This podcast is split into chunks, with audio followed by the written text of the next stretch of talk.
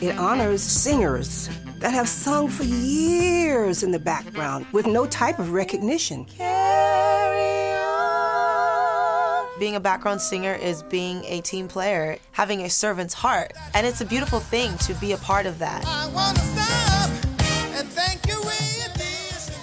Hi, I'm Eric Angevine. Welcome to Radio Superfly. Like everyone else in the world right now, I've had to get a little creative with how I fill my time as we all hide out from the coronavirus. I'm lucky enough to be able to work from home, but I still do plenty of sheer time wasting. I've also looked at this as an opportunity to do some things I never took the time to do before, like start a container garden on my apartment balcony or rearrange the furniture, stuff like that. For instance, I realized I had a long list of music documentaries I always meant to watch but never got to. What can I say? I play video games and binge TV as much as the next guy. But now I'm going to watch them, think about them, and give you a musical book report on this show starting with 20 Feet from Stardom, which is currently available on Netflix. 20 Feet from Stardom is a movie about backup singers, some of the most amazingly talented singers in the world. In our culture, however, it's seen as something of a failure or a letdown to never make that 20 foot walk to the front of the stage and become a star. What we don't realize is how hard and sometimes inadvisable that attempt can be. One of the featured performers in this movie is Darlene Love, who began her career singing backup with the Blossoms and other groups. She recorded several lead vocals for Phil Spector, believing them to be for her own record, only to watch in disbelief as the self aggrandizing producer allowed groups like the Crystals to lip sync over and claim her work.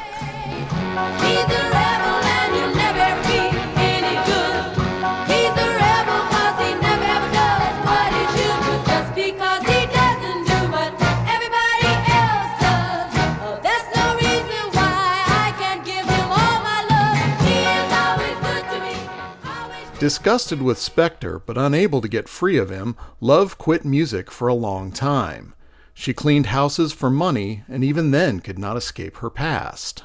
One particular Christmas, I was cleaning this lady's bathroom, and Christmas Baby, Please Come Home. My Christmas record came on the radio. And I just looked up and just said, okay, all right, darling, this is not where you're supposed to be. You're supposed to be singing. Love got back in the game, became a Christmas concert fixture, and eventually got a well deserved induction into the Rock and Roll Hall of Fame. She's the never give up, better late than never story of this documentary. But what about someone like Merry Clayton? Clayton announced her presence with authority when the Rolling Stones called her into the studio in the middle of the night in pajamas and curlers to inject some power into Gimme Shelter. So I said to myself, mm-hmm, I'm going to do another one. I'm going to blow them out of this room. I went in again and I did that pass on the, uh, the part that says, uh, rape, murder, just a shot away. So I had to go up another octave.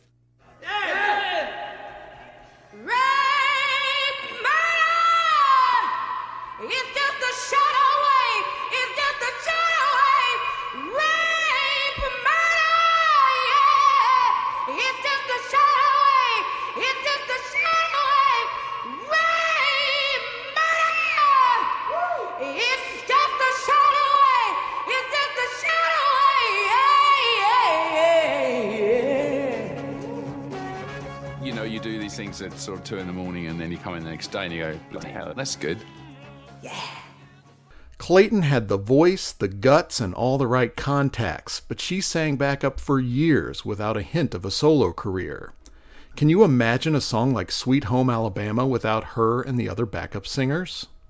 When Clayton did get a chance to record a solo album, she recorded her own version of Gimme Shelter and a black woman's answer to the Neil Young Lynyrd Skynyrd beef.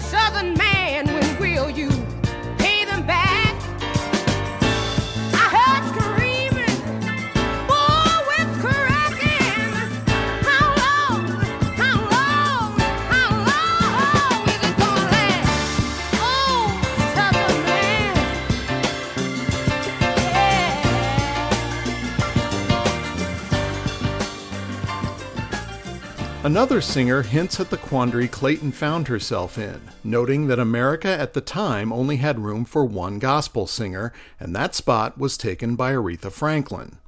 Fair? No. But very, very common in the music industry with its niches and marketing plays. Claudia Lennear was a legendary member of the Ikettes and toured extensively with the Rolling Stones, but her own album fell flat. Now she's a Spanish teacher. Did you think I was a long time coming? Did you think I wasn't coming at all? Did you picture me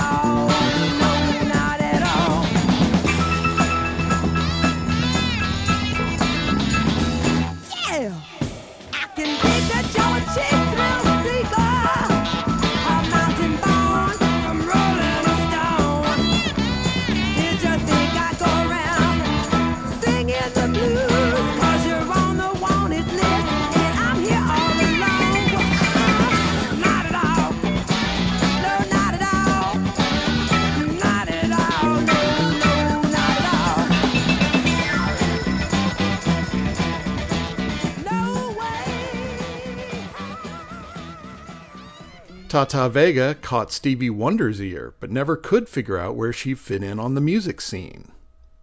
Am I black enough for you? Am I white enough for you? Am I brown enough? For- oh my gosh, what are you? Where do we put you? Her solo albums, from my perspective, suffer from the fact that they were forced into a disco groove. I do kind of like Mr. Troublemaker, though.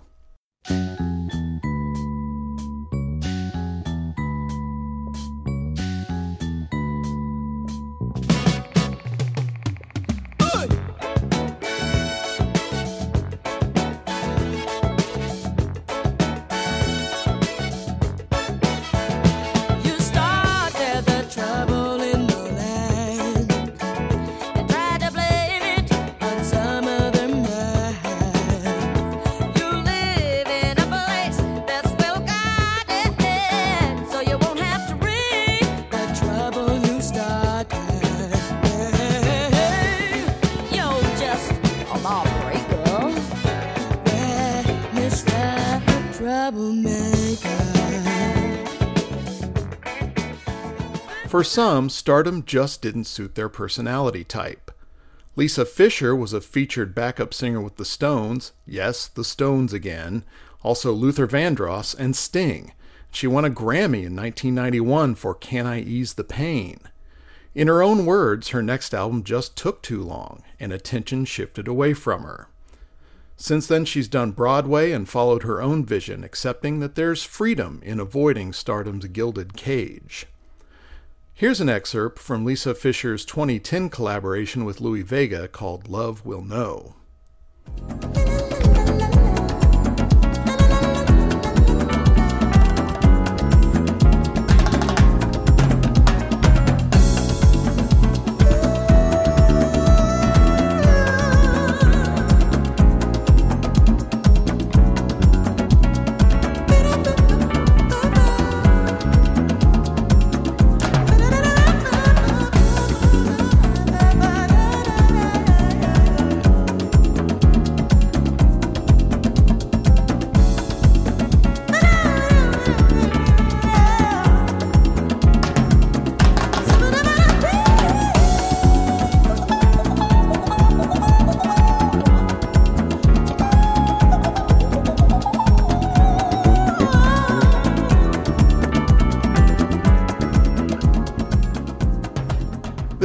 Debuted at Sundance in 2013.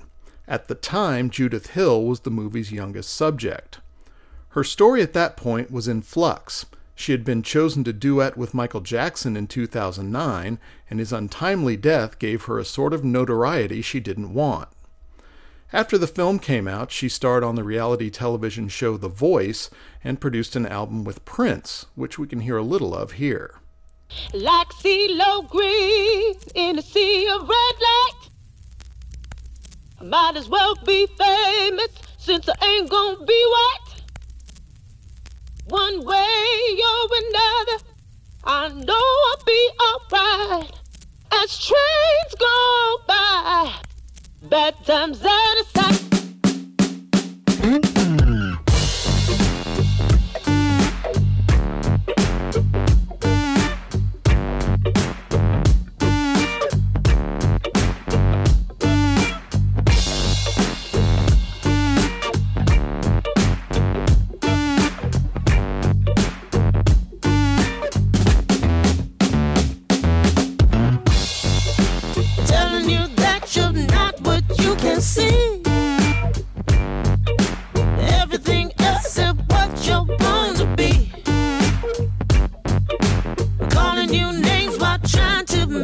Cheat.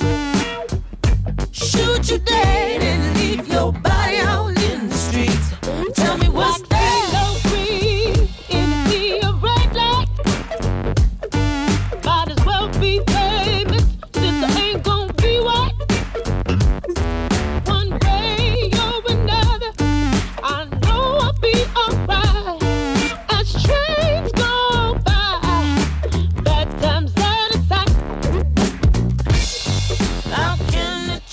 Personally, I learned early in life that I wasn't cut out to be the front man.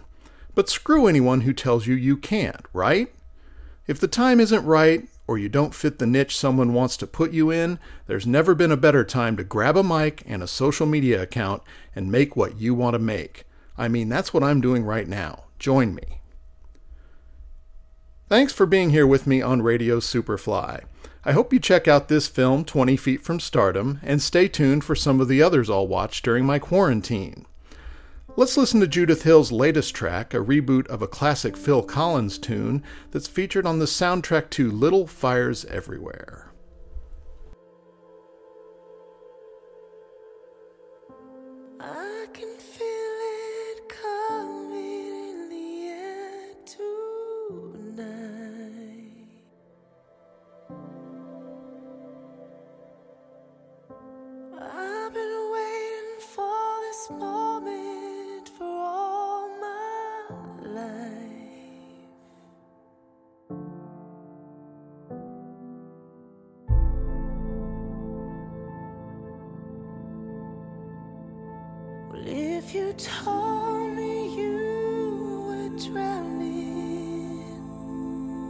I would not end it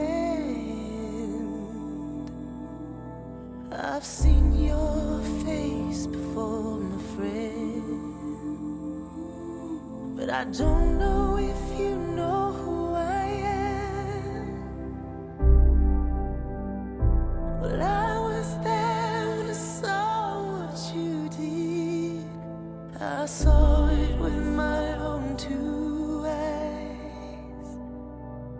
you can wipe off that grin. I know where you've been. It's all been